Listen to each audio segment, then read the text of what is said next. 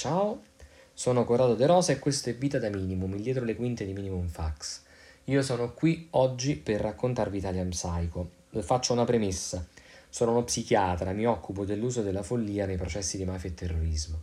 Eh, come molte cose della vita ho iniziato a occuparmene quasi per caso, nel senso che le mie prime perizie sono state proprio su camorristi che chiedevano benefici di giustizia invocando la follia. E quindi Italian Psycho per certi versi è il racconto di una parte di quello che faccio per lavoro, non fosse altro che perché di alcune delle vicende che sono nel libro mi sono occupato io direttamente, anche se ho deciso di nascondermi fra le pagine. Eh, vi racconto una storia che forse è un po' una leggenda, che si tramanda di psichiatra in psichiatra e che risale a quando il direttore del manicomio criminale di Aversa è Filippo Saporito. Saporito è un luminare, un grande esperto di antropologia criminale, se vogliamo è l'alter ego di Cesare Lombroso è lui che firma le perizie psichiatriche sul brigante Musolino, su Antonio Gramsci, su Vincenzo Paternò, il tenente di cavalleria che uccise la dama di corte della regina Elena, e sulla contessa Pia Bellentani. Negli anni 40, quindi in periodo di guerra, ad Aversa arrivano le derrate alimentari e la camorra ne fa razzie. La popolazione non ne può più, Saporito non sa che fare, eh, a un certo punto decide che per spaventare i camorristi eh, scende in piazza con i suoi pazzi. I delinquenti effettivamente si spaventano e se ne scappano. Che cosa ci dice questa storia? Che la follia è sempre stata invisa ai boss perché veicola disvalori che un capoclan non si può permettere. I matti, si sa, si portano dietro un bagaglio di stereotipi che sono per la maggior parte dei casi falsi, che sono però incompatibili con qualunque presunto codice d'onore e alta carica affiliativa. Imprevedibilità, inaffidabilità, scarsa capacità di progettazione, mancanza di competenze relazionali. Eppure passa poco tempo in realtà che la storia si capovolge. Per un boss il carcere è una sorta di malattia professionale, eh, la mette in conto, tutto sta a capire come fare per restare il meno possibile in carcere. E i boss capiscono che proprio la follia può essere la cura per questa loro malattia professionale, perché attraverso la follia possono ottenere il proscioglimento, la riduzione della pena, la sospensione dei processi oppure l'uscita dal carcere, con, eh, diciamo spesso con il ricovero in strutture sanitarie. Quindi in una parola possono ottenere l'impunità. E non c'è processo sul crimine organizzato che non abbia avuto i suoi finti pazzi, dal primo processo di Camorra all'inizio del Novecento, passando per quelli sulla banda della Magliana, per il maxi processo istituito da Falcone e Borsellino e per quelli sulle stragi del 92 e del 93, fino al processo Spartacus sui casalesi o a quelli in cui i mafiosi tirano in ballo i politici. Quindi follia per difendersi dai processi e non nei processi. Si tratta di uno dei temi che cerco di affrontare in Italian Psycho. Nel caso del terrorismo le cose stanno in modo diverso e nel libro provo a raccontare le differenze fra l'uso della follia tra le Brigate Rosse e le versioni nere attraverso due esempi. Uno è Angelo Izzo, che forse è più noto alle cronache per i fatti del Circeo, però Izzo è stata una figura molto controversa della destra eversiva italiana. L'altra è Diana Blefari Melazzi, figlia di una baronessa calabrese, di origini calabresi, brigatista, che fu coinvolta negli omicidi di Marco Biaggi e Massimo D'Antonio e che si suicidò in carcere all'Aquila. Fra i grandi detrattori della perizia psichiatrica ci sono Freud e Foucault. Il 10 settembre 1928 uh, Mordok Halsman, mi perdonerete la pronuncia, ma insomma era un dentista ebreo di riga, e suo figlio Filippo fanno un'escursione durante una vacanza sulle Alpi tirolesi. Mentre passeggiano, Filippo accelera e quando si volta non vede più il padre, torna indietro e lo vede che è caduto in un burrone. Allora corre a chiedere aiuto agli avventori di una locanda che è là vicino. Quando arriva sul posto il padre è morto, non ha più gli occhiali d'oro, il portafoglio è svuotato, la testa è piena di sangue. Una settimana dopo Filippo è accusato di parricidio ed è condannato a dieci anni di carcere. Eh, in secondo grado di giudizio la Corte lo condanna a quattro anni e in realtà sullo sfondo della vicenda si intrecciano temi antisemiti e xenofobi, il caso diventa una sorta di affare del rifugio austriaco, si mobilitano amici, parenti, avvocati e Halsman è sostenuto da Thomas Mann e da Einstein. Alla fine gli anni di carcere diventano due, lui stesso si trasferirà a Parigi, diventerà un fotografo molto affermato, insomma eh, è suo lo scatto che ritrae Alfred Hitchcock con il corvo appoggiato sul sigaro, ehm, quello per la promozione del film Gli uccelli. In realtà, prima del secondo grado di giudizio, il pubblico ministero ha chiesto alla facoltà di medicina dell'Università di Innsbruck una perizia psichiatrica. Secondo i consulenti, Halsman avrebbe ucciso per via del suo complesso di Edipo. Allora l'avvocato chiede un parere a Freud, il quale risponde in modo lapidario, dice se fosse stato oggettivamente dimostrato che Philip Halsman ha ucciso suo padre, si avrebbe diritto di invocare il complesso di Edipo per motivare un'azione altrimenti incomprensibile. Ma dal momento che tale prova non è stata prodotta, la sua menzione può solo portare a confusione e nella migliore delle ipotesi è inutile. Circa 50 anni dopo Foucault è titolare della cattedra di storia dei sistemi del pensiero eh, l'8 gennaio 75 affronta con gli studenti il tema della perizia psichiatrica, lui la considera uno strumento ambiguo che, eh, pur non in grado di fornire veri elementi di conoscenza, diventa cruciale nella definizione del rapporto tra verità e giustizia. Quindi per Foucault la perizia è uno strumento di potere attraverso cui viene esercitata una sorta di sovranità arbitraria, un meccanismo che in realtà non è omogeneo né alla medicina né al diritto e che adultera tanto la psichiatria quanto la giustizia. Freud e Foucault sollevano questioni che sono di grande attualità rispetto ai temi che provo ad affrontare io in Italian Psycho. I limiti strutturali della perizia psichiatrica, la minaccia di arbitrarietà nelle valutazioni giudiziarie, il pericolo di demandare il movente alla follia in mancanza di prove e il rischio di politicizzazione della malattia mentale.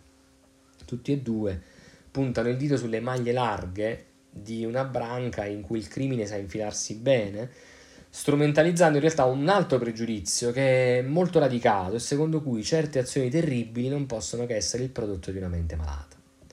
Folli per ottenere l'impunità, come nel caso dei mafiosi quindi, ma folli anche come vittime attraverso cui si esercita il potere come avverte Foucault.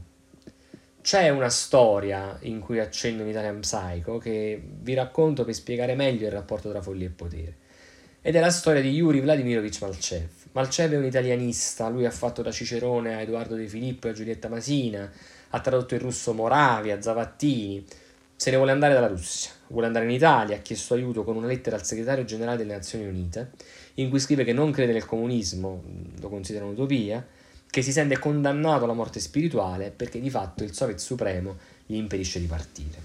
Per questa richiesta Valceve viene portato prima al posto di polizia e poi qualche mese dopo riceve una cartolina in cui c'è scritto che deve recarsi a visita, a una visita di routine in realtà, al commissariato militare. Valcev è membro del gruppo di iniziativa per la difesa dei diritti dell'uomo. Lui insegna lingua e letteratura italiana all'Università di Mosca ed è controllato dal KGB. Al telefono parla in codice. Se a tavola discute di come sarà il tempo con i commensali, in realtà sta scrivendo su un foglio ehm, quali saranno le prossime iniziative, perché il problema è che le case sono piene di microfoni. È stato licenziato dall'università e si è riciclato come portalettere. Eh, il 17 ottobre del 69 al commissariato militare lo attendono due psichiatri e un neuropatologo. Gli fanno domande secche, perché ha chiesto il visto d'uscita, perché pur essendo un universitario lavora come portalettere, perché a 37 anni non è ancora sposato. Allora Malcev insomma, chiede in che rapporto siano queste domande con il suo stato di salute. I medici sovietici non, non rispondono, insomma sono evasivi, ma insomma sono circostanze quantomeno strane. Finita la visita, Malcev viene portato dal commissario militare che gli dice che vorrebbe utilizzarlo come traduttore. Non fa tempo, eh, non ha il tempo di dire no grazie, che una squadriglia di infermieri lo prende e lo porta nell'ospedale psichiatrico di Kashenko. Dopo la morte di Stalin, il regime comunista eh, è passato dal terrore di massa a repressioni più mirate e il nuovo metodo di tortura è la tortura psichiatrica. Khrushchev ha detto non ci sono più detenuti politici, nella società socialista non esistono conflitti sociali, i pochi insoddisfatti non possono che essere malati di mente. I russi chiamano i manicomi con un diminutivo, li chiamano psikushka o qualcosa del genere. Il primo è stato Kazan, poi Leningrado, poi Minsk, poi Almata, poi altri ancora. In realtà non è richiesta una verosimiglianza scientifica nelle diagnosi, i dissidenti sono affetti da mania di riforma, per esempio. Le cartelle cliniche si riempiono di annotazioni tipo comportamento apparentemente normale, discorso a prima vista logico. I medici sono uomini del KGB, gli infermieri sono criminali comuni che scontano la pena in ospedale e si divertono a terrorizzare gli internati, li picchiano, gli spezzano le ossa, li sfondano alle orbite.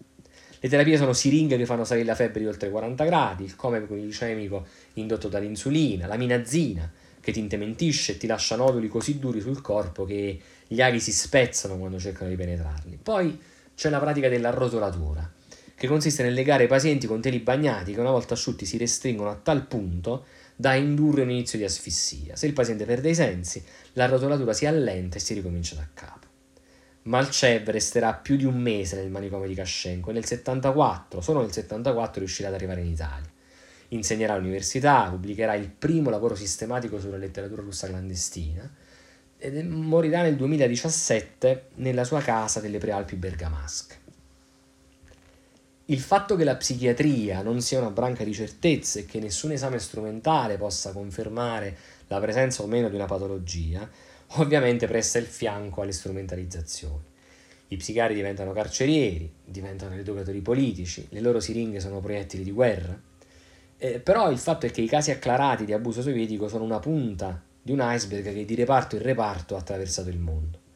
In Italia ci sono i matti del Duce, eh, gli oppositori del fascismo che riempiono i manicomi del ventennio, gli alienisti del Terzo Reich partecipano all'Action T4, cioè al programma di sterminio per i disabili, Uh, nella Romania di Ceausescu girano autobus che caricano le vittime di queste forzature diagnostiche e poi c'è Karadzic. Karadzic in realtà nella sua prima vita, eh, prima di diventare un criminale di guerra, eh, è uno psichiatra che vivacchia fra consulenze compiacenti, certificati falsi per anticipare il pensionamento di qualche collega, poi viene condannato per crimini di guerra e contro l'umanità e in realtà con le sue tesi psichiatriche rafforza, anzi offre sostegno teorico al nazionalismo serbo. Quindi follia intesa anche come braccio armato sanitario per reprimere in qualche modo chi è pericoloso. E poi follia per delegittimare le dichiarazioni scomode. Hai detto queste cose perché sei pazzo, no? È la frase che si sentono ripetere più spesso i collaboratori di giustizia, o che avrebbero detto i politici della democrazia cristiana se Aldo Moro fosse uscito vivo dai 55 giorni di sequestro. Oppure follia per relegare al gesto imprevedibile di un pazzo le pagine più disgraziate della storia recente dell'Italia perché è più facile liquidare in questo modo la strage di Piazza Fontana oppure l'attentato a Giovanni Paolo II che entrare nelle pieghe della coscienza sporca del paese. Ecco, sostanzialmente io eh, con Italian Psycho ho provato a, come dire, compiere un viaggio lungo il confine che separa la follia dalla scelta consapevole di uccidere, di rapire, di programmare stra- stragi. E Italian Psycho è anche un tentativo di spiegare come e perché i comportamenti apparentemente incomprensibili di mafiosi e terroristi siano stati spesso archiviati come frutto di malattia mentale attraverso una omissione molto spesso perversa dei progressi della scienza.